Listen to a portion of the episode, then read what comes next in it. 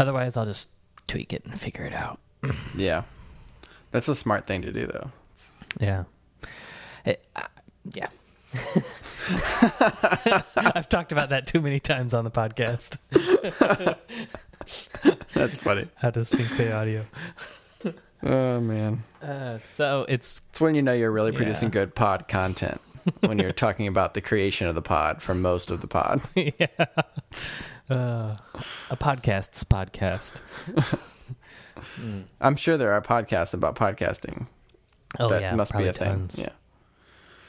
Well, uh, it's great to have you back again. I like this more frequent podcasting. It's kind of a fun weekend activity. Yeah, you know, well, Rob, what else do I have to do? you? Exactly.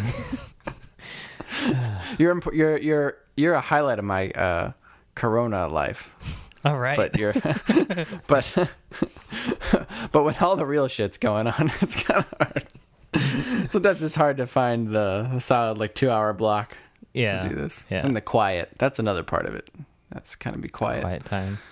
I feel like it's So- always quiet at home. So really, this is the time that I get to actually like talk and be loud. Um, just because you know Mary's always focused on studying. So Oh, that's like true. if I'm playing video games or something, I got to put the headphones in and you know keep Yeah. it quiet around. Can't can't watch movies with the speakers on.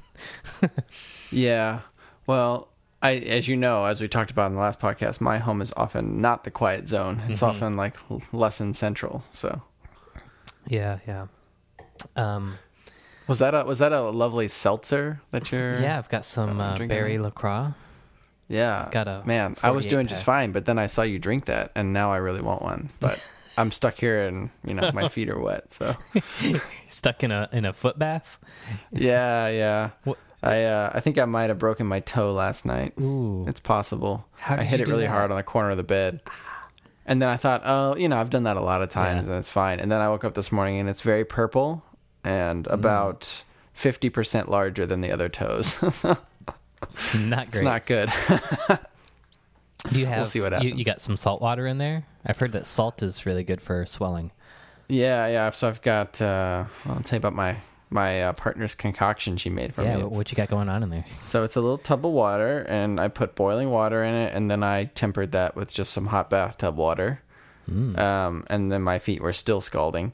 And then uh, I put a half a cup of Epsom salt. Okay, so there's the yeah. salt water, and then a half a cup of baking soda Baking soda. and some essential oils. I got some uh, peppermint and some frankincense. Ooh, a little tingly. Yeah, apparently that's gonna make it all better. We'll see. nice. Yeah, we'll find Yeah. out. Because you can't go to the doctor now. no, I think I'd rather just self treat my broken toe than risk getting coronavirus by going to the doctor. God. So Oh, if it was like a broken arm, probably I'd just go. Yeah, maybe. I might just be taping this little bag bad boy to the pinky toe and hoping for the best. Yeah.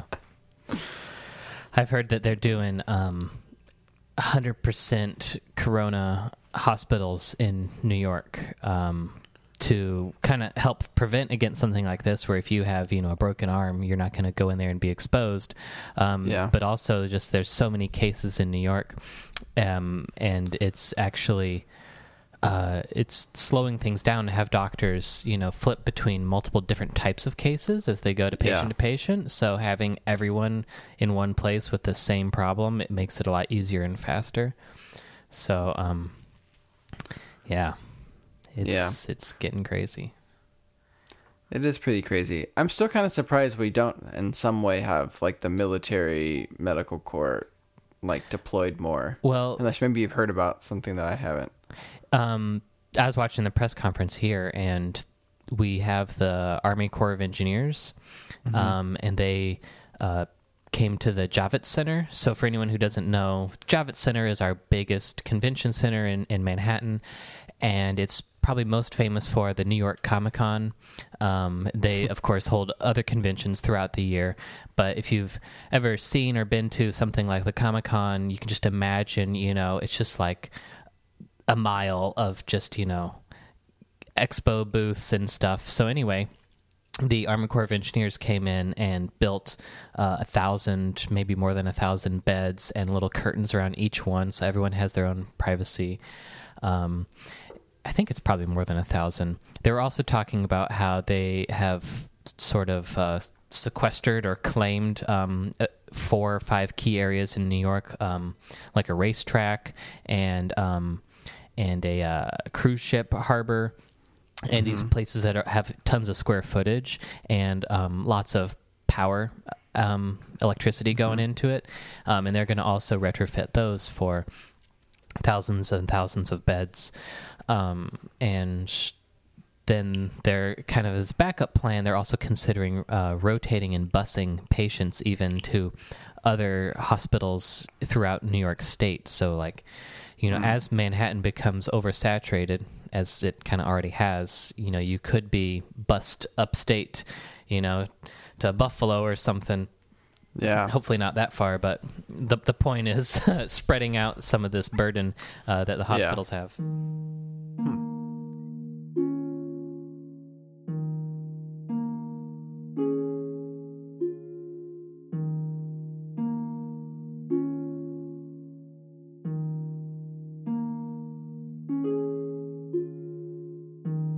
Um, f- before we get too far into this rambling Corona update, I think uh, most most germane to the podcast. Um, actually, I was talking to Josh the other day, and um, he has had these like symptoms that he thought was bronchitis, and he's like, "Well, I'm not gonna overblow it and say that it's Corona." Um, so he had to go in for an x-ray after doing a phone consult and they said that actually it might be asthma. And um, so he was kind of like really annoyed that it would be something like asthma where you have to continue to treat it. Yeah, yeah. but um but he was you know a little bit relieved. Um anyway to fast forward a little bit the over the next week his symptoms got worse and he got some other symptoms. Uh which might be embarrassing to mention on the podcast but uh he did another phone consult with the doctor and the doctor said you definitely have all of the covid-19 symptoms and thinks Oh, that man. that is actually what he has. Um, but he can't get tested because they don't have the kits. He's in LA, and I guess they don't have enough kits. So oh my gosh. the doctor has determined that you know, with reasonable likelihood, he has it, but uh, there's no actual test that he can take to prove definitively. Um, he's doing okay, but he says he has a lot of chest pain and um, some other symptoms that have been like the worst that he's had in his life. Um, But he's keeping an eye on it, and basically the takeaway. I don't know if this would be helpful for anyone else. Not like you need any more Corona news, but the takeaway was that you know um, he he can stay home, obviously isolate as much as he can, and treat the symptoms. He's got a bunch of prescriptions, but uh, unless he is like having trouble breathing, he's not going to the hospital, and unless he's going to the hospital, he's not going to get a test kit. So just kind of Dang. wait it out, basically. Um, so that kind of made me think. Also, in the in the grand scheme of things, we have these large numbers that are reported in the news, and that's just the people who are, you know, having the test. There might be thousands, hundreds of thousands of people like Josh who are kind of in this middle ground who do have it, have a chance of passing it on. I mean, Josh is good about quarantining, but he's in a house with his wife and his brother-in-law, so he's definitely passed it on to them. Um, Yeah. and you know, and and none of these people are getting counted in that sort of total count. So, Yeah. oof. Makes you. I mean, probably. Yeah. There, there could even be more cases not counted than counted. So, yeah. dang. but he's he's doing okay. I mean, he feels terrible, but he is he's okay breathing. The scariest thing is, um, you know, I've heard that the symptoms can start to go away, and then maybe a few days later they come back with a vengeance, and you have trouble breathing, and then that's uh, at the point when people need the ventilators. Um, that's why you have to be at a hospital. But he's not there. Hopefully, it'll just kind of subside, and he won't need Yeah. that hospitalization. Yeah. Man. Well, that's the first person that I've known then, or I guess I don't really know Josh very well, but uh, like uh, that's the closest connection that I have had so far Right. to somebody that's had it. For anyone listening to this podcast, now they have some sort of connection, I guess. Yeah. Yeah.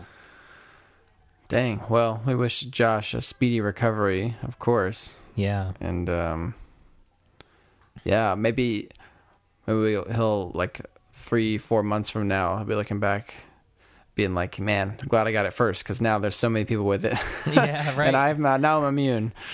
yeah, you you get that you get the recovery and the immunity. That'll be good. Yeah, but well, yeah, we wish him the best. Of course, it'd be good to get some updates as things go on. I'm sure he won't be wanting to do any podcasting for a little while. Yeah, well, ironically, his uh, well, I guess I shouldn't say too much, but his his job uh, expects him to keep working, and because he's at home, they're like, yeah, you can rest at home while you work.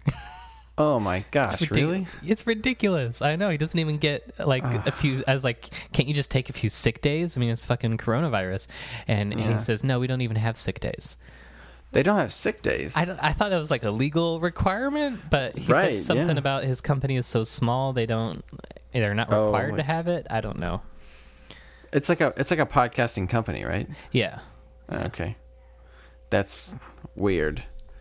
That's weird, and also just for like in general, it's in California, right? So Yeah. like California typically pretty, pretty, good liberal labor. minded. Yeah. like oh well. Yeah. Anyway, don't want to get him fired in case anyone's listening. Right, but, um, right. I hope that businesses are being considerate and patient with anyone who is sick. Um, yeah.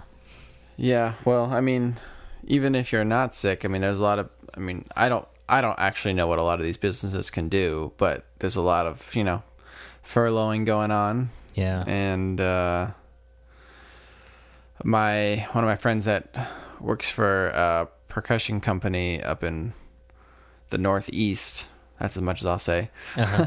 um, their company like I mean I guess it's probably public knowledge, but they they they laid off like or they furloughed like seventy five percent Oh, wow. of their workforce, and he's lucky enough that he works in digital media, and so that's one part they want to keep going. Uh huh. But their factories closed down, and so all those people are out. All the people that fulfilled orders, you know, like Oh man. all the people that did like um, education content and stuff that's like anyway basically all non-essential personnel and then a few people that they feel like can help them keep a presence that's all they kept yeah. so yeah. Keep the lights on. and then apparently like another company that is one of their sister companies like closed everything like you can't even send an email to the company right now it's Wow. totally like you get a bounce back no matter what email you send to so they shut the whole thing down So I was Yeah. I was talking to I think Mike about this, and I feel like the with I don't know all the details of the stimulus package, but you know um, I did hear on the radio that basically if you're filing for unemployment, one of the kind of boosts to this stimulus is. Um, Instead of just a regular unemployment pay, you will get your full uh, what you would have normally gotten from your job um, up to a $75,000 salary. So, like if you made 50, 60 grand at your job for four months, you will continue to get your full payment through this current Wow. period. Which, yeah, sure, that sounds really nice. But then I was thinking, but, you know, the company then had to lay off the person. Sure, that person is getting some money for, for four months. I don't know how long this is going to last. But Right. um, then after that, you know, are they going to be able to go get that same job back? Do they have to go through an interview again? Why not just take the money and give that to the business and say, "Here, pay your pay your employees this money that we're giving you, but you have to keep them on the payroll." So that way, when this is over, at least they have a job. I just wish there was some way uh, that they could, yeah, stop the furloughing. Yeah, yeah. I um I don't know why I mean you think they would do it that way if they could. I don't I don't really know why not. I also like I find this like twelve hundred dollars to like every person that makes less than uh less than seventy five thousand dollars a year like a, an interesting like way of handling the problem. Yeah, like I, I don't know um but uh, one thing i saw that was really interesting was uh i saw a clip of bernie sanders on the floor of the senate uh Uh-huh. like having to argue about like i guess there were some republicans holding up the thing because they're like well wait a minute some people are going to actually be making a little bit more money than they would have I saw they, that clip. Yeah. if they if they God didn't ha- this didn't happen at all. Yeah, right. they make a little bit more than their, you know, 15 bucks an hour or 12 bucks an hour.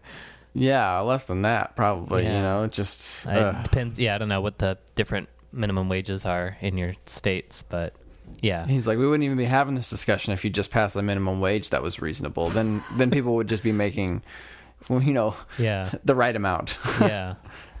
but Oh it should make you think like, oh well, the government's trying to provide like the minimum they think people can get by on, and for some people that's more than they're making. So Yeah, and and Hmm. also it's like, um, I mean, maybe it will go f- further if you're not living in New York. But I'm just thinking, like, okay, that's like exciting. I guess it's kind of like you know a little extra like tax refund that you would normally get. But Mm-hmm. is that really going to address the problem? Because that you know, for example, if if I were unemployed, which fortunately I get to keep my job because it's all online anyway. Yeah. Um, if that were the case, and this is the we we are going to receive s- some money too, apparently. Um, Mm-hmm. But uh, anyway, I was if I needed it, it would pay for one half of one month of rent. So Yeah. it it wouldn't even bail me out in terms of my next rent payment. But even if it did, oh, let's say my rent was super cheap, um, and it was enough to cover rent. Okay, well, what am I going to do the next month? You know, is the government going to s- send out these checks one after another? yeah, Yeah, I, guess I just don't. Yeah, I don't quite totally get that that um that part of it. I get the unemployment thing, of course. Like Yeah. that makes a lot of sense. And I'm like, I mean, I guess I'm happy. I'm like, hey, I'm gonna get twelve hundred bucks, but yeah. I kind of feel like I don't know. Maybe I should just like donate it or something to people who actually need it because I'm still able to make a little money. So, yeah, I don't know. I was, I was thinking about that too. Maybe, or maybe like could like put a little bit towards savings. Also, because like, Mm-hmm. yeah, I don't need it right now, and so part of me wants to you know donate it. Um, another idea I have is like, how can I support my local businesses? Maybe like buy some gift cards at my favorite stores in town. Yeah, yeah, that's Um, good. Because even though places are closed, you know, you can buy a gift card online. I did that for like our favorite movie theater where it's like a dine in movie theater. Mm-hmm. Anyway, stuff like that would be good. But then I'm also thinking I need to save a little bit because I am employed now, but Right? you know, yeah. Audible is a luxury product in my mind. It's, you know, mm-hmm. a $15 membership and if people are losing their jobs, I've seen on Reddit, for example, it's the first thing that they cut. You know, who, who wants to pay 15 extra bucks for audiobooks, you know, when you can't pay Yeah. your bills? So I, I'm not sure that that would really threaten my job uh, in the short term, but it does make me a little worried. So I'm squirreling away a little bit more into my savings, even though, you know, maybe I, I could afford to share it with someone else right now. I'm also Yeah, yeah. just the economic fear, I guess, of just in case. Yeah, yeah. Same with me. I mean, I teach music lessons, so um, and they're Mm-hmm. significantly more a month than Audible. so I uh, I worry about that too. You know, um, Do you teach And I- I did make or it clear- adults? I was just uh, curious. kids. So that might be a scenario where like the parents are, you know, maybe the parents are financially impacted and they're thinking, all right, well, maybe the first thing we can cut is this expensive music class. right, right. Now, luckily, a lot of them have been like, "This is. I'm so glad we we have this because you know they look forward to it during the week because it's you know they're just at home all the Okay. time and it's good to see another face and keep something going." But you know that can change over time as things get tighter. So I don't really Well, know what's going to happen there. I'm sure you can But- get creative when that pops Yeah. up and maybe do a sliding scale or something. Yeah, and I already, I mean, I already kind of am, although no one's taken me up on it. I, I most of my students come from pretty wealthy areas. Mm-hmm. Um, but I did say, like, if anyone is experiencing any income insecurity based on this, like, please let me know. I don't want to stop giving your child lessons just because, you know, you're worried about that. Yeah. Like, Oh, that's very because otherwise nice. I'm just going to be sitting here teaching nobody anyway. So, Yeah, like, yeah. you know, I, I want to keep the relationship. I and I and I'm invested in a lot of them. You know, I want Yeah. to see them get better. So, yeah, Well, that's great. I was gonna, unless you had something else burning on your mind, I actually have been wanting to ask you and just have you talk uh, more about um, about your business beyond this point. Because Oh no, I'm sorry, I lost you there for a minute. I think it might be my connection. okay. Well, fortunately, we have these recordings on the computer, so that will be spotless. Can you can you hear me now? I can't. I didn't get your question though. Okay. So. So, uh, well, I was I was thinking about uh, before we were recording about how you know you you have a business, and that's really crazy to me because that sounds like I've always thought of you know opening a business as something you do like you know when you're older. but uh, the reality is we are older now, I guess. But um, Yeah. I don't I don't know. I don't necessarily feel like I would be up to that challenge or that that risk. Maybe I just don't have a particularly strong calling for it. Um, I mean, I've had some fun ideas of things that would be neat to have, like in terms of like a shop or whatever. But I was thinking, well, you know, here I've got a, a friend who has his own business, and beyond, you know, telling me like what you're up to now and what the business is all about, I, hopefully you can get to that. I was kind of curious to hear sort of the origin story about, you know, it is a big risk. It's a lot of work, I imagine. So, like, what what pushed you to, you know, start the whole thing in the first place? You're referring to just like the teaching music, right? Like that. Uh, yeah, I was thinking beyond this point. oh, okay. Well, as that's well interesting. teaching music, I guess, but whichever one you want to go into. Sure. I mean, well, the teaching, the teaching music kind of just happened. I, I wouldn't. It wasn't like a day. I was like, you know what? I'm gonna start a teaching music business. yeah. it was just like I picked up a few students and I picked up a few more, and Uh-huh. you know, I feel like it really became a business once I started like actually claiming the money as income on my taxes. Before that, it was just like a few students here and there, and I'm like, well, you know, whatever. And then now it's like you know, majority of my income. So of course I, I report it. Um, so anyway, but then with beyond this point, which is my uh, it's a percussion, an experimental percussion group that I started back in 2014 with a colleague of mine, um, and it is a very small performing group. It is a business. I mean, it's a corporation. We filed for all that back in 2016. Actually, is when we ended up getting our articles So it's not like incorporation. a garage band. No, it's a little more formal than that, and mostly because we we filed for a nonprofit status, and so we're a nonprofit organization. Mm-hmm. And so what that means essentially is that we can receive uh, donations tax free, and we're also eligible to receive grants from foundations, which is a big part of why like I'm not super worried about what the coronavirus is going to do to that. At least not for right now. It might um, possibly in the future, but a lot of that money that's coming from the foundations, they they're saying like we're still going to give you your grants like it's fine. So like that's like paying our rent for our studio, which is our only real expense. We don't get paid salary through that. It's like we book gigs and then we each get paid as independent contractors. It's just kind of a vehicle for us to do our art. And um, we do uh, eventually visualize that one day we will be um, an artist run organization that is paying like we get paid as administrators um, as well as performers. So we would earn a salary but that's like still years down the road um, we think. So um, there are some good models. There's a uh, awesome group called third coast percussion also based in chicago that's been around for i think they're coming up on 15 years Maybe this is their 15th year, and they are an artist run. They all have a salary. They have a few extra employees too that do administrative work. So then that's they just perform like they're on the road like 150 days a year normally. So it's pretty cool. Um, that's kind of what we aspire to one day.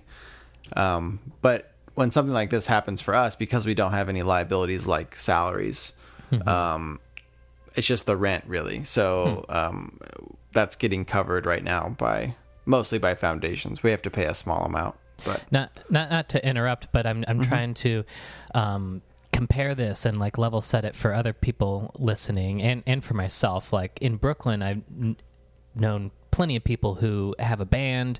You know, they're on they're on SoundCloud or Spotify even, and um, they play shows. You know, at bars and stuff around the area. Um, and then you know, some of them are actually a lot more successful, but um, I've, I've talked to them about it, and they it seems like you know they make money per performance, but um, I've never heard anyone talk about um, talk about like m- making a nonprofit out of it. So, I was Um, well, curious. yeah, that's probably because like there is because we're con- we kind of fit under the umbrella of classical music. Um, we're all classically trained, and so there are a lot of um, foundations and people who want to donate to that. They consider i guess high art which is kind of like sad in a way. But y- you could theoretically make a nonprofit out of your like um your like rock band or pop band. Um but i think typically those groups find it's more um more beneficial to not have that because it also being a nonprofit also limits you. Like um you know the goal is to not make a profit really. So you can pay yourself as an employee or as like a contractor but there's not like a like if you signed a record deal let's say that would be really hard to mitigate as a nonprofit where you would have like this profit coming in from the record sales um like you could do it but it would have to all stay in the nonprofit you couldn't just like take those earnings amongst all of you as like payment. That would be like that's what a for-profit company does. Um, so um, there are some benefits to uh, to staying not uh, to staying a for-profit thing as a pop group because you're more likely to get picked up in that sense than you are as a nonprofit. Like so, we kind of think like what we do is the service we provide to the world is that we create um, artistic experiences and we advance the the art form. Um, and that's why like foundations will give us money and that's why we can that's how we solicit donations uh, but what that also means is that we can only pay ourselves like a wage that like is commensurate with um like if you were a company like what you know you wouldn't just like pay somebody a load of like money like you wouldn't just pay like um somebody who like did your your finances like 10 times what it was worth so it's like a cap to what you could earn justifiably right. for that work you know, that's kind of how nonprofits work. There's no once you have the rest of the money left, you have to either reinvest it in the art and like so you could like make a new project with that money, but you can't just like say, "Oh yeah, look, we we we uh ended up $20,000 over this year, so I'll just take a bonus." like you can't do that. It's not not allowed. So interesting. Cool. Mhm. Yeah. I should right. make a nonprofit. yeah, you could get my space. You totally could. Uh, you know, you have to decide if it's you know it costs money to become a nonprofit too. I think we paid about four hundred bucks to get our status. Dang. And so it's like you Is know they want they wanted there to be some barrier so mm-hmm. that you're not just like anyone's like well yeah I'll just make everything a nonprofit and then I don't have to pay taxes on whatever. You yeah. still have to pay sales tax if you sell stuff. So that's okay. why like if you sell your records like if that's the primary thing that you're gonna be receiving then like yeah you gotta. Hmm you, it doesn't make a lot of sense to be a nonprofit. So interesting. Yeah. Yeah, I don't know. I just never thought about that, and I've just um, something just about the the managerial aspect, just dealing with mm-hmm. the paperwork and all that, has been very prohibitive to me. Um, yeah. Yeah. it should be. I mean, luckily it was easy for me because before I created that, I mean, oh, kind of in tandem with me creating it was that I was working in arts administration. So like, okay. I, I already kind of knew how all these things worked. I had to figure out some stuff because I hadn't done like an actual filing for a nonprofit status before, but like I knew how to run one once it started for the okay. most part. So you had... I worked as like a general manager at a place. I worked as yeah. a um, assistant manager another place. Did grant writing, so like I knew how to grant writing it. sounds to be like that's a hard thing. I know at at my school at Grand Valley, there was someone who had a whole semester class on grant writing, and I was like, "Damn, I don't know what that is, but that must be pretty like uh, or like quite an ordeal if you have a whole semester on learning how to request a grant." Uh, yeah. Well, I mean, it's it's kind of like a it's a form of writing. Just like imagine like technical writing or formal writing, or there's like grant writing should kind of fit in with those because there's like a series of expectations of what you're going to like have to put in a grant. Um, and so I've I've taken some courses on grantsmanship. They were like shorter courses, like two day. Um, but they kind of tell you like they were they were really focused more towards like um, science grants. Mm-hmm. But what's nice is that like the arts grant world is like much more informal than that. So by having this training on the science grants, like all my grants that I write for arts, I feel like they're like so much more well structured huh. than most people that are submitting. So it's all about it's competition. You know, you're yeah, competing yeah. against other people. So like I get a lot of compliments about that typically in my writing. That it's like, oh yeah, it just seemed like so like thoughtfully laid out, and I was like, well, that's because I'm you know trained to write them this other way. Oh, that's awesome. Yeah. But yeah, there's things that like basically every funder wants to know about in any project, you know, and that's yeah, what like am I donating to, basically? right. And there's like a really specific formula even beyond that of like, okay, well, you have to discuss what the scope of the project is, like who is going to be affected by it, and you want to discuss like um, how you're going to evaluate the project, like how do you know if it was successful, um, what audience are you serving, um, and then there's ways, of course, of describing actually what you're going to do itself. But that's kind of like the what you're going to do part is actually just the beginning of the grant. It's like thinking about all these aspects around it is what makes it kind of uh like Hmm. yeah, I'm trying that's to what makes it competitive. The the the point of view of the person giving the grant who's reading these, they probably um, you know, you mentioned, for example, like who is impacted or the scope. You know, something Mm-hmm. could be a statewide initiative, or something could be, you know, just Chicago, or something might just be, you know, a certain neighborhood. Um, those all have pretty different impacts. Um, Right. different types of people that you'd be serving. Huh. Yeah, I think that there'd be a lot of things to consider and you know, if you if you're sitting on a big stack of Vanderbilt cash or something, you you want to like, all right, let's see where where I can get the the biggest impact. Yeah, or, right. or maybe it's personal and you're like, I'm looking to serve a specific audience and, you know, this this grant happens to match up with what I, you know, or what our institution wants to serve. Right. Well, these foundations, you know, they're also nonprofits. Um, and so they operate like that, which means that essentially they don't have to pay tax on all their like investment earnings. But that's because all that money has to go to charitable charitable purpose. So they also have to like try to maximize their own impacts. Hmm. So it's like the the the grantee, the person who's receiving the grant, is trying to justify that they're going to have impact, and then the grantor is selecting people based on like how what impact they can show that they've had with their with their Right. money. So When it's like a big chain. fundraising dinner. They can say, "We, uh, you know, your donations last year achieved this, this, and this."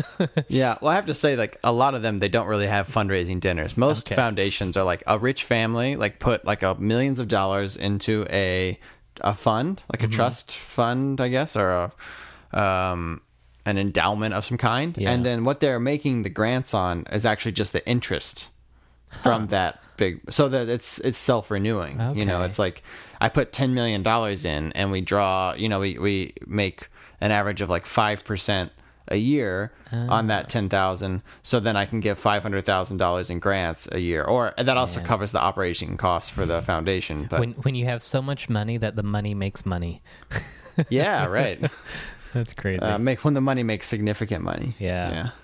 I, I always like wondered about the people who like win the lottery and then like end up broke later. yeah, Um, I was like, the first thing I would do if I won, like, let's say I won like fifty million dollars in the lottery. The first thing I'm going to do is put ten million dollars straight into like oh the lowest risk investment that Yeah. I can. So like, and that's like a one percent return, like a like a some kind of like treasury bond or something. Sure. Then great, I'll make a hundred grand a year forever. yeah, just doing nothing. Yeah, Right, and then all the rest of the money it does. If I blow that, well, at least I've got this one thing that's going to make me a hundred grand a year. right, right. I never quite understood uh, like how that ended up happening, but I guess you know people yeah, don't think that way. Yeah, that's true.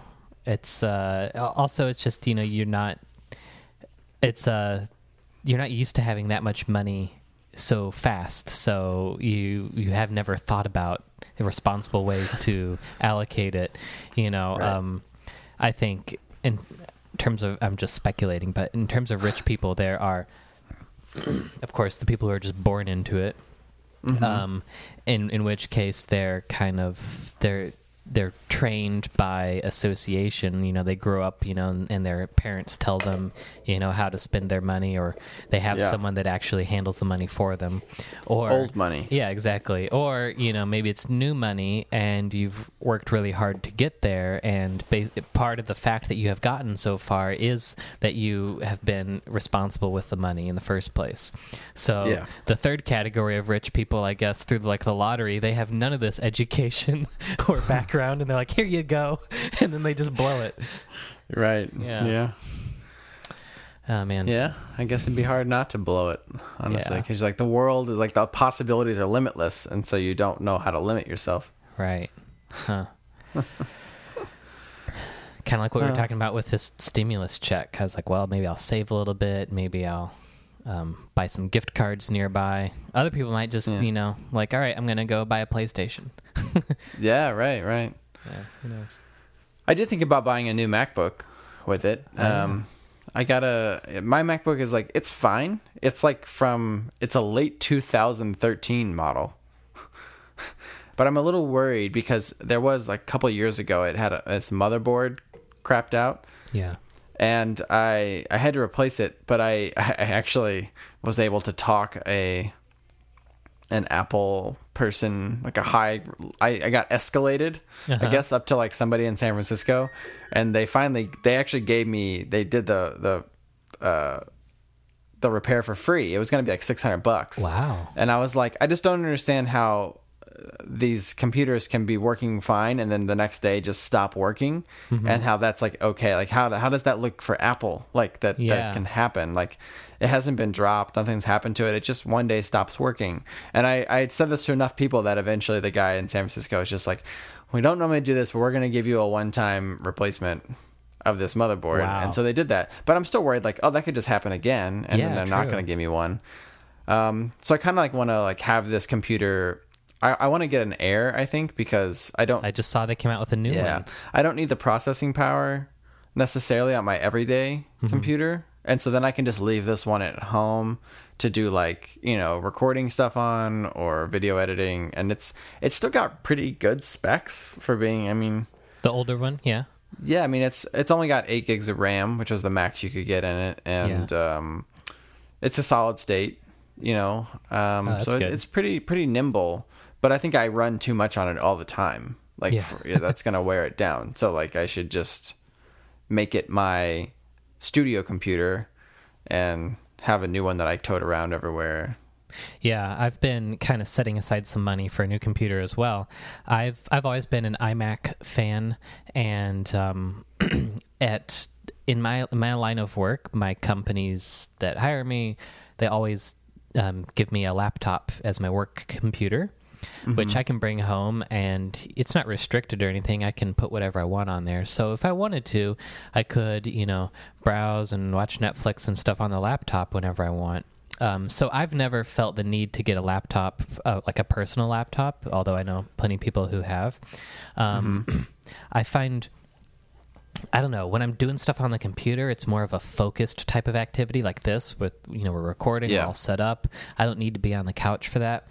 So um, I prefer to get a desktop because you get more power for the same price. Right. Um, and anyway, this iMac that I have is great. It's still still running, but it's like six years old, and um, it had eight gigabytes of RAM as well. I just um, upgraded the maximum. I've got 32 gigs now. Wow. For like a hundred bucks on Amazon, you could get some new RAM sticks, and with the iMac. Uh, I don't know if you can do this with the laptop, but the iMac, there's a little section in the back that pops open and you can stick in the RAM cards. yeah, you can't on the on the MacBooks. Okay. Yeah. So that was pretty nice. That'll uh, the plan here is I'm throwing a hundred bucks at it now to boost the RAM, and hopefully that can stretch me for another year, and I'll have and I'll save during this year to get one of those new iMacs, and they're like twenty five hundred bucks, but Yeah. pretty powerful. Yeah. Well, I did. I did just buy a new phone. Um, Oh, nice. I pulled the trigger. I, I just and I'm I'm like pretty. I don't care a lot about what my phone can do. Mm-hmm. I'm not like super high tech in that sense. So I, can just tell. got a Pixel 3a, and it only cost me 300 bucks. Oh wow, Um, so that's supposed to show up tomorrow. not bad. Yeah. Yeah, yeah. I thought this phone. I mean, that phone got such good reviews um, for being like amazing for the price you pay for it. And then I watched another review from January of this year, like how is it holding up? And they're like, yeah, this phone's still worth like way more than three hundred bucks. you should wow. like get it. So I was like, all right, I'm gonna get it. Nice. Um, if I waited like another month or two, I could probably get a 4A. Uh-huh. but whatever. I you can ch- you can always wait a couple months and get a new better phone. Like yeah. that's I- just the perpetual state now. So That's why I don't. I mean, I know people are on like other sides of this, but I. That's why I never pay for the phone outright. I just do it through the phone company because like Oh. I'm gonna have to do the phone bill either way. Like, there's not gonna be a scenario where I'm just independent and like I've bought the phone outright and I don't need Sprint anymore. So as long as I'm paying the phone bill, um, like I got this, you know, thousand dollar iPhone Pro, uh, 11 Pro or whatever. Wow. Um, and I'm paying, I think I pay like 30 bucks a month for the phone. Um, which, you know, it's not nothing, but I think uh, 30 times 12, that's $360 for the year. It's a thousand dollar phone. And you know what? After 12 months, that full year, I can upgrade at no cost. I can get the 12, the 13, whatever comes out. So Yeah. for for me, you know, my priority is like I just always want to have like the latest and greatest things. So that's that's why I do that. Um, I've got other friends though. They're like, no, you, you got to own it outright. You know, if anything happens, it's yours. And I understand Yeah. that, but my my priority is like just to have the latest thing. Yeah, yeah, yeah. I'm definitely on the other side of that from you. Uh, I plan. I'm hoping like I drive my car until it won't drive anymore. I'm hoping I like use this MacBook until it won't go anymore.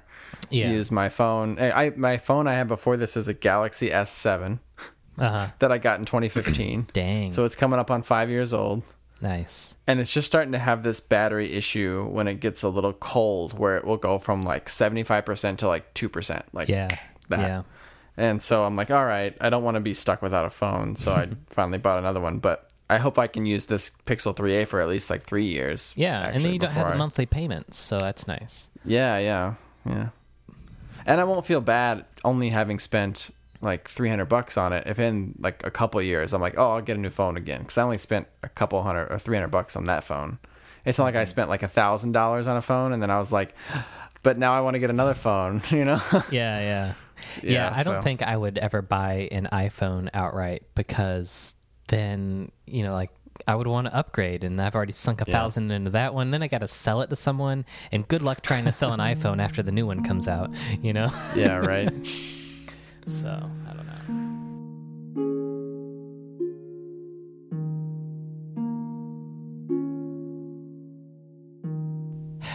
I've been uh, I've been trying to read this. Uh, I should well, I guess it doesn't matter. It's a podcast. I was gonna go get it. Um, this book.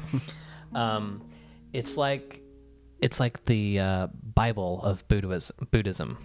The um, the connected, complete connected discourses. I'll have to find and, and sh- show it to you. But yeah um, that's awesome the connected discourses of the Buddha, I think. Um anyway, I was just feeling particularly, you know, panicky and stressed out one of these nights uh with all this corona-ness happening and um I picked it up because I'd had it but hadn't really gotten around to looking at it that much. And it was nice to just read something totally different and to try and understand it. Um, and I don't know really how to take it yet. It's it's funny just reading. I've never I've read stuff about Buddhism. I've never read basically original source text on Buddhism, right and it is really boring. I'm not, think- I'm not I about to give it a ton of praise or anything like, oh, this is a great read. But it's one of those things where like it's really boring. It's you can tell it's super old fashioned, you know, circa three thousand years or whatever. But um it's interesting to kind of like get the the big picture and um also I mean I never really read the Bible or anything, so I'm not sure how it is with other religious texts, but like it's massive. You don't have to read it in order. You can just flip it open and everything is just like it's like a log of all the teachings that he had and it, everything starts out with like Yeah. one afternoon in the wild mangrove you know um, shade the you know the, the the bhikkhus were sitting around and one asked this question to the buddha oh buddha you know if there is this and and this is such as this then how does it come to be that this happens? And then the buddha like basically repeats the question so your question is that because this and this know, it's like oh my god. Um but I remember um, in uh, oh anyway, so it's a very self-contained like lesson, and then that's it. It does it's no overarching story. There's no you know hero's journey or anything of like you know some attainment. Um, The Buddha hero's journey. yeah, exactly. He Yeah. gets gets to Mordor and drops Yeah. in the ring. And then Buddha uh, Buddha chopped the head off of the evil yeah. capitalist. I don't know like, Uh, exactly. what, what Buddha would do. But but um, yeah, there's just little vignettes. But um, the f- funny thing is that you, or it gets interesting. In college, I, I took a class about how to read those things, and they said that um, this is before um, writing and before books. It was oral history. And that's why there's so much boring repetition because typically they would say things three times in a row and the monks had to memorize this stuff th- these passages and they would pass it on and in order to pass it on and to like hammer it into memory you know there's so much repetition of oh the bhikkhu asked the question thus blah blah blah blah blah and then the buddha answered the question thus blah blah blah you know repeating it and stuff like that so um from a meta I was wondering point of view, about that's that. interesting yeah, that's an interesting. I, I hadn't really thought about that as much.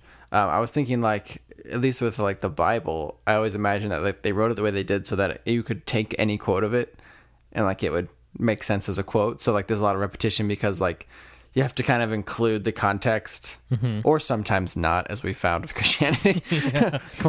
we'll just take a, something out of context, but um no, but you have to have the context there in order to use it as a pull quote. But Yeah, you want to be quoting the word of God, so that means the word of God always has to include all kinds of context. Must be really tedious to be God speaking and always having to put context into your. Yeah. And I mean, ma- maybe there are some more like interesting stories. It's a huge book. Like it's it's probably like five inches or four inches thick, um, Yeah. and uh, so it might have some interesting like parables and stories and stuff. But when I uh, f- flip it open, it's just like a two page little anecdote. Um, the one I guess kind of funny in terms of like three thousand year old humor was uh, this. Um, there there are these two guys who lived in a town. They're pretty well off, I think. And um, this one guy um, was a big fan of the Buddha. I mean, he wasn't a monk or anything. He was like a property owner, and he was telling this other guy all about the Buddha's teachings. And it struck him so much that he went off and became a, a monk and everything. Um, anyway, fast forward 10 years, like he hasn't seen his friend for 10 years since he went to go become a monk. And he comes across, you know, a group of these bhikkhus, which is their term for monk, um, and the or students sitting around discussing this thing about the Buddha. And this wealthy householder comes up, and you know, he's kind of a armchair philosopher of Buddhism and wants to participate in the discussion. And uh, and so they, they talk about they talk about whatever they're talking about for a little bit, and then he invites them. He invites all the bhikkhus to his house for alms, so he gives them food and stuff long story short, he recognizes one of the bhikkhus as this friend that he knew years ago. He says, "Oh, are you? Are you? Um, I forgot his name. He's like, "Are you this person or whatever?" And he says, "Yes, that is me." And he's like, "Oh, wow, this is so great." He's like, "You may have you know anything you want. You can have any of this food. You can stay here. You have free lodging. You know, uh, you're you're welcome to all of this or whatever." And and the bhikkhu is like, "Thank you. That that is very generous." And uh, then they pack up their bowls and they go to bed for that night. And then the story concludes. So and so woke up the following morning, packed up his robes and and bowl, and left, never to return. he just ghosted on his friend that he hadn't seen for ten years. But um, Yeah, but he did, it wasn't attached. yeah, exactly. So yeah, it was yeah. a lesson about attachment, and he wanted to also kind of. He was regarded almost as like famous by this guy, and so he wanted to go off and kind of just focus on Buddhism without being treated as special. Mm. Yeah, Yeah. yeah. Dang. So It's a good story. I like stories like Yeah. that. Um, I feel like there's like movies like that that happen as well, and it's like, oh, and that's the end of the movie. That's just what happened, hmm and you're like, oh, okay. And- I and then can you I think can about actually it, hang with yeah. those movies. My partner hates those kind of movies. yeah, She needs the resolution. Well, it's it's all funny. that. The um, I guess there's kind of a resolution, but have you ever seen 2001: Space Odyssey? Uh huh.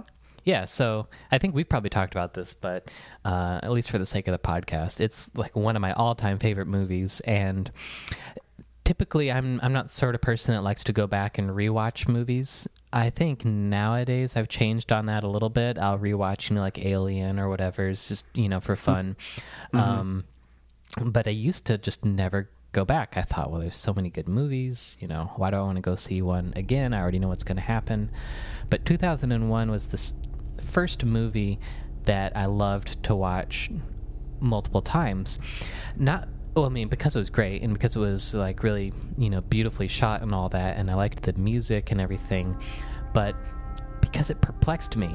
It was never like well rounded in its conclusion. It was mysterious and I didn't understand it. So actually, my lack of understanding was what kept me coming back because I don't want to Yeah. spoil anything for people, but you know, three quarters of the way through, like in the climax, there is a really trippy scene, and the movie just shifts into something totally like out of this world. And um, each time I watch it, I have like a different, you know, explanation I can apply to that. And so I like movies like that that just kind of like leave you thinking. Yeah, yeah. Well, the first time I watched that movie, I think I started it at about 11 p.m. And so I finished it at like 2 a.m. or something. Yeah. And then, and then I, I, my eyes were just like super wide, and I was just like, I must Google all the things. So I like started just like googling, you know, and I think I stayed up until like four or five in the morning, you know, Yeah. uh, just like reading things about it. Um, I have not watched it again. I always thought it would be a hard movie to watch again because like, um, well, it's just really like long and slow, which is like Yeah. I liked it the first time, but I find I felt like, well, I don't want to watch this movie and get bored by it.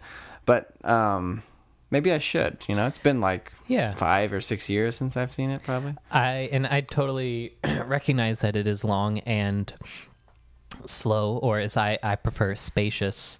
Um, Yeah, right. When yeah. when I, I didn't mean that as a pejorative. yeah no no, no but I um I, I set up I set it up for my friends that I try to recommend it to. I'm like you have to have not necessarily patience but curiosity.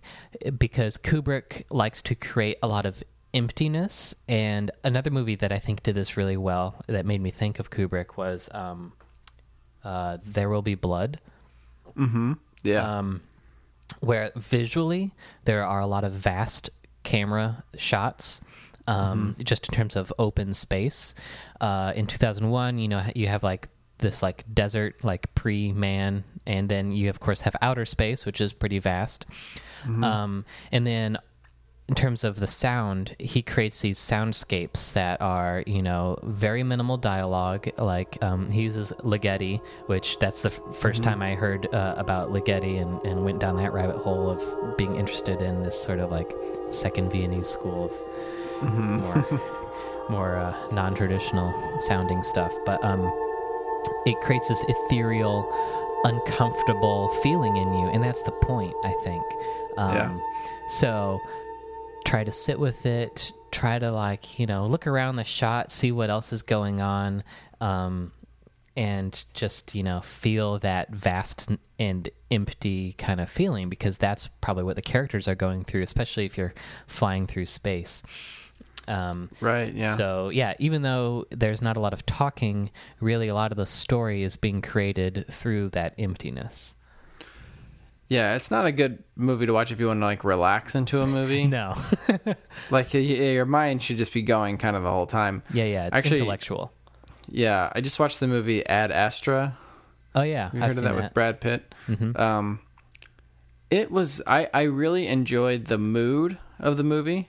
I mean, I Mm-hmm. give the movie it as a whole a solid like maybe three out of five stars. Yeah, But I would agree. But the mood I get, the mood of it, um, and some of the things I contemplated, I was like, oh, that's really strong. Um, partially like like okay, so in this movie, man has expen- ex- extended itself from Earth, and now has like. You know, you can do like tourism to the moon, and you can they have the space um, elevator. yeah, oh, they have that's an antenna, it- I think, right?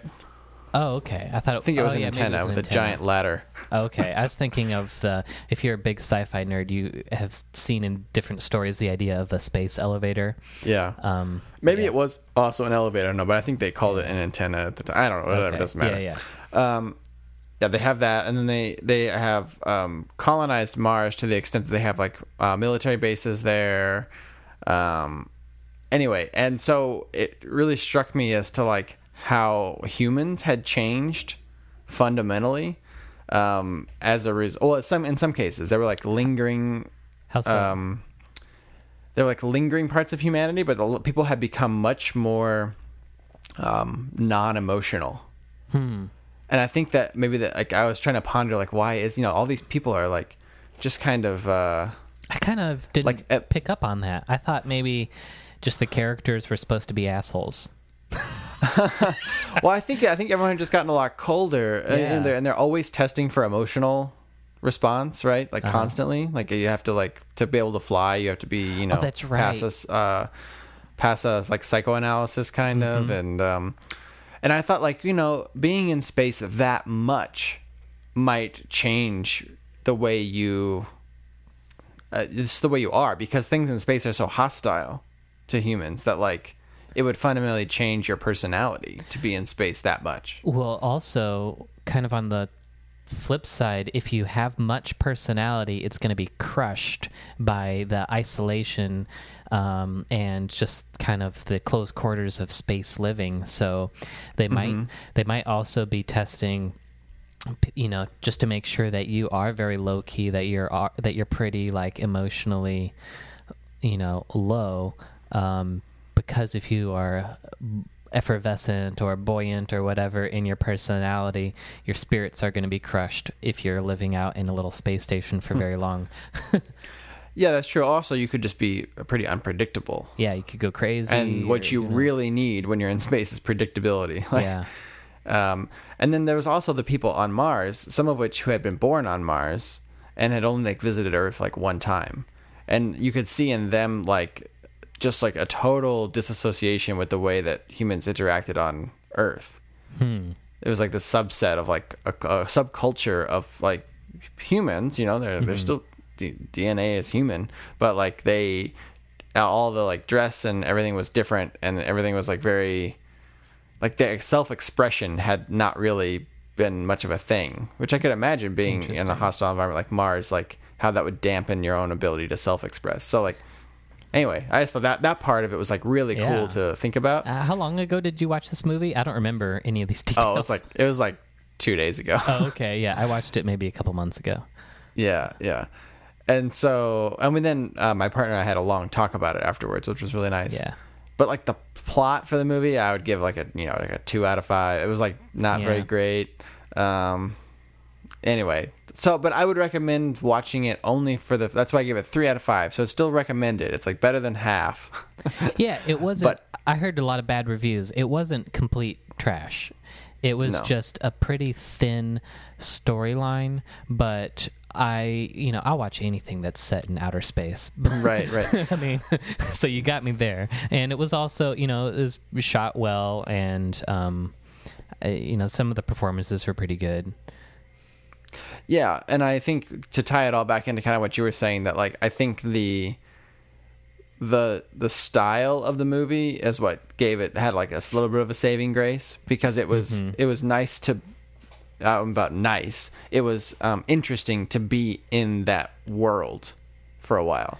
Even if what happened was not what it was like kind of whatever or far fetched or whatever you want to say it's like being in that world for a while was very thought provoking Hmm. so that's why it was worth the time Yeah, for sure. And I think, yeah, that's what I love about 2001 Space Odyssey is, uh, you know, you're not going to have action and adventure, although there is pretty some, you know, tense parts with the uh, Hal, the, the robot. mm-hmm. Um, but I think it's also really fun just to watch uh, and see how much he got right in terms of predicting the future.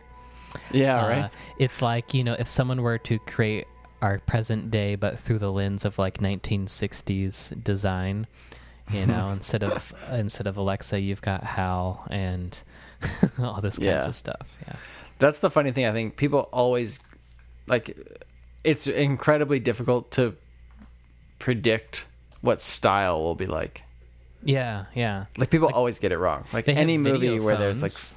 Right now we're Well, doing Zoom, and true. you know that that came true. But in Space Odyssey, they had a video phone, but it was you know, it was a station, is you know fixed like the home phone used to be, and it, you know Mm-hmm. the screen says AT and T at the beginning and, and all that stuff. yeah, like they yeah. Uh, our imagination can only go so far. We can't quite get past like Right. certain conventions. Um, but in style too, it's like what predicting what like fashion would be like. Like almost, it's always wrong. Like, Yeah. It's a, because how can you possibly like you know? It's a creative thing. It's a it's a momentary spark of inspiration that usually starts some fashion trend, Yeah. and then so.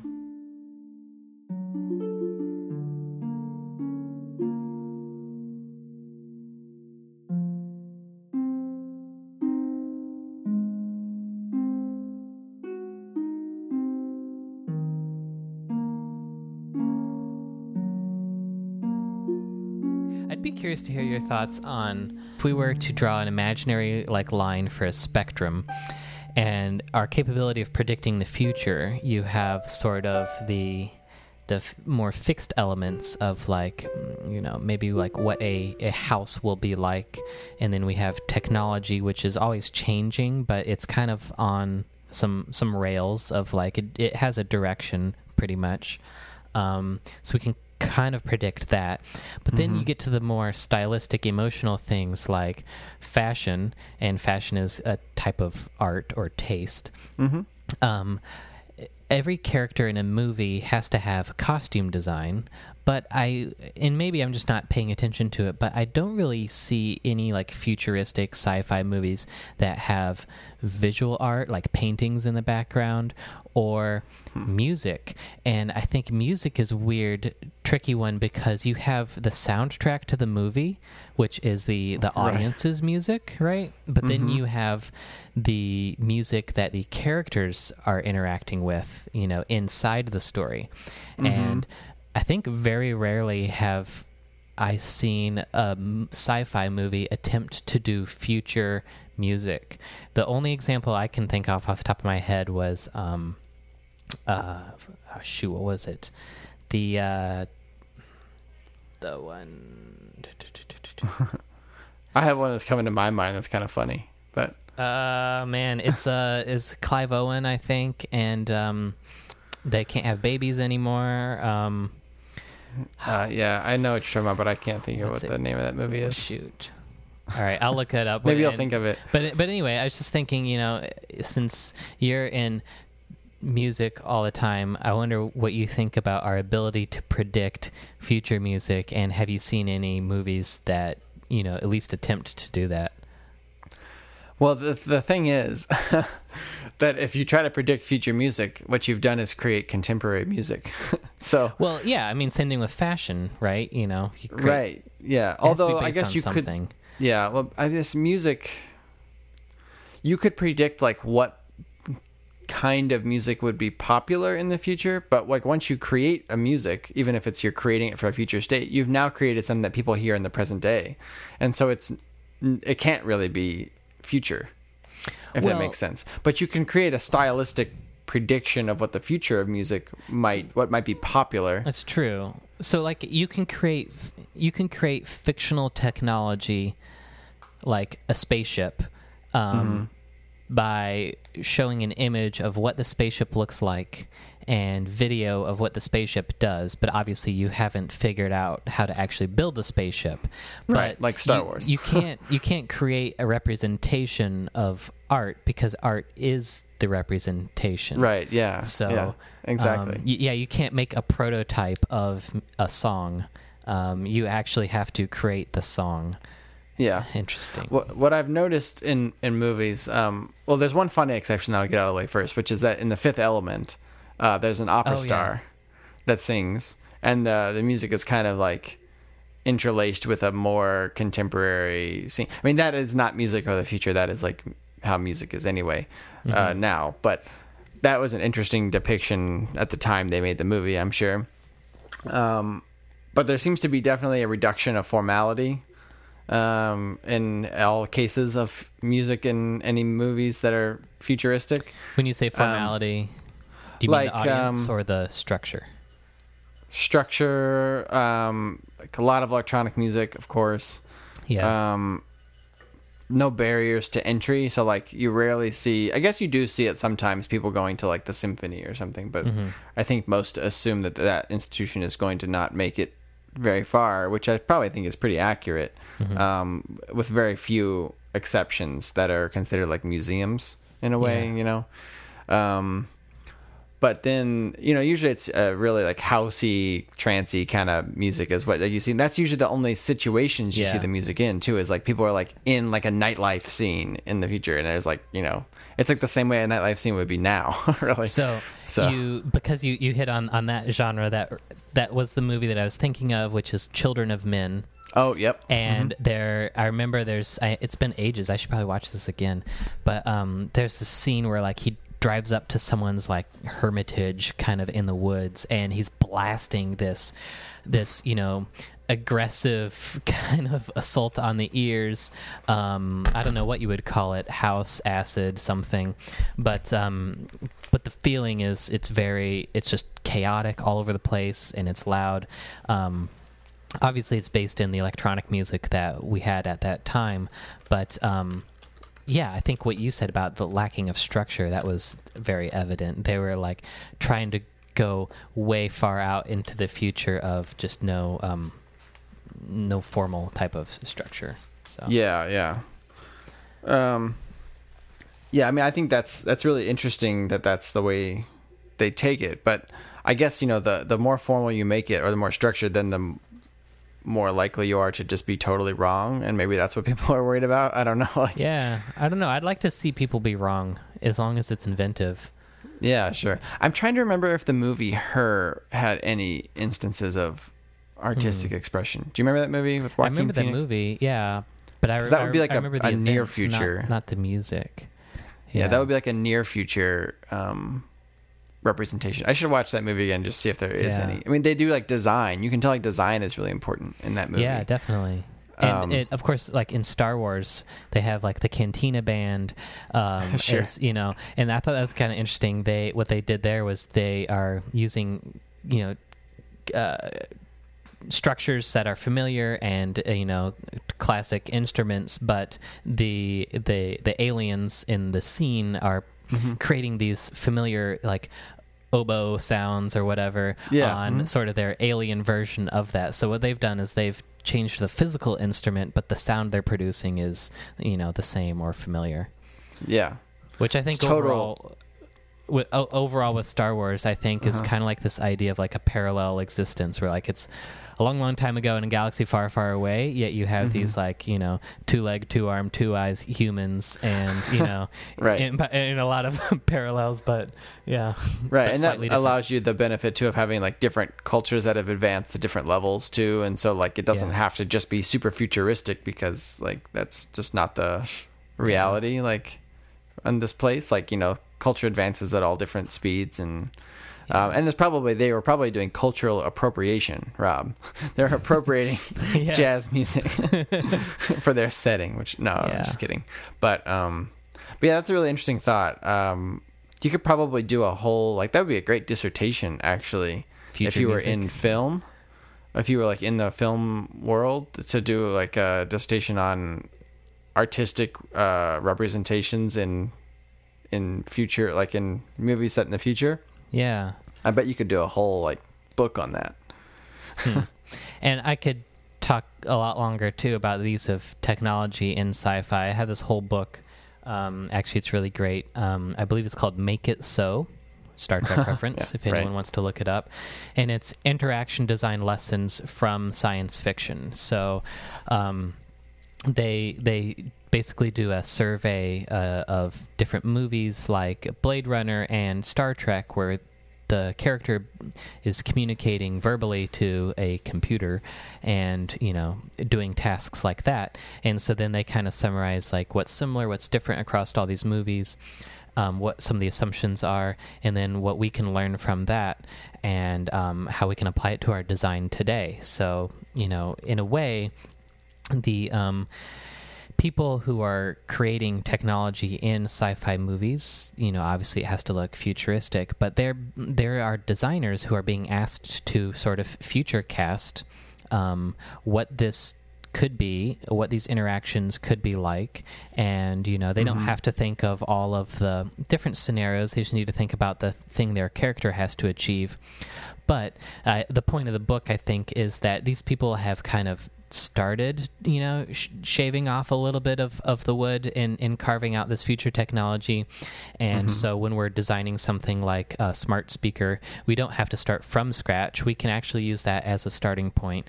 And, Yeah. you know, then it's on us, of course, to make sure that it works for real life scenarios. Um, but there's still some stuff that can be learned from the the people who created those stories and um, yeah so i don't know i just got off on this tangent thinking about what future music could be yeah, yeah. That's good. Have you seen the movie? The or not the movie, the show, The First. no That's on. It's on Hulu. Do you have Hulu? yeah So look this up. It's a it's a it's a show about the first humans to go to Mars, huh that's cool but it's way more about the people than the the uh, actual like it's it's less sci-fi than you might think. But what's cool is the the casual use of technology, okay uh, like personal technologies that are present in that show, and how people use them, um, kind of seamlessly. And it seems more natural as opposed to like the technology being like the front and center part. It's like, oh, the technology is not the part to pay attention to right now, but it's it is still interesting the way that they're using it, and it seems seems a little bit more like practical. mm-hmm. So it might be interesting to you to watch that. yeah yeah i'll i'll look that up add that to my And- list of stuff And the score is by Colin Stetson, who's a, an awesome, awesome saxophonist and composer. i have not heard of him Um, so yeah, yeah, definitely Okay. Colin Stetson. cool awesome. yeah i like i like good good music and shows and um yeah man now i want to do a whole other episode about sci-fi maybe we can keep this up next time yeah, for sure. all right well good chatting with you we can wrap it up now if you want and Yeah, that would probably be good. Got to get back to all my the busyness of my stay-at-home life. yeah well stay safe stay home and uh yeah maybe maybe sometime next weekend Okay, yeah, definitely. We can try to make this a regular Sunday thing, maybe. cool yeah sundays with alex That's right. all right talk All to you later See you, Rob.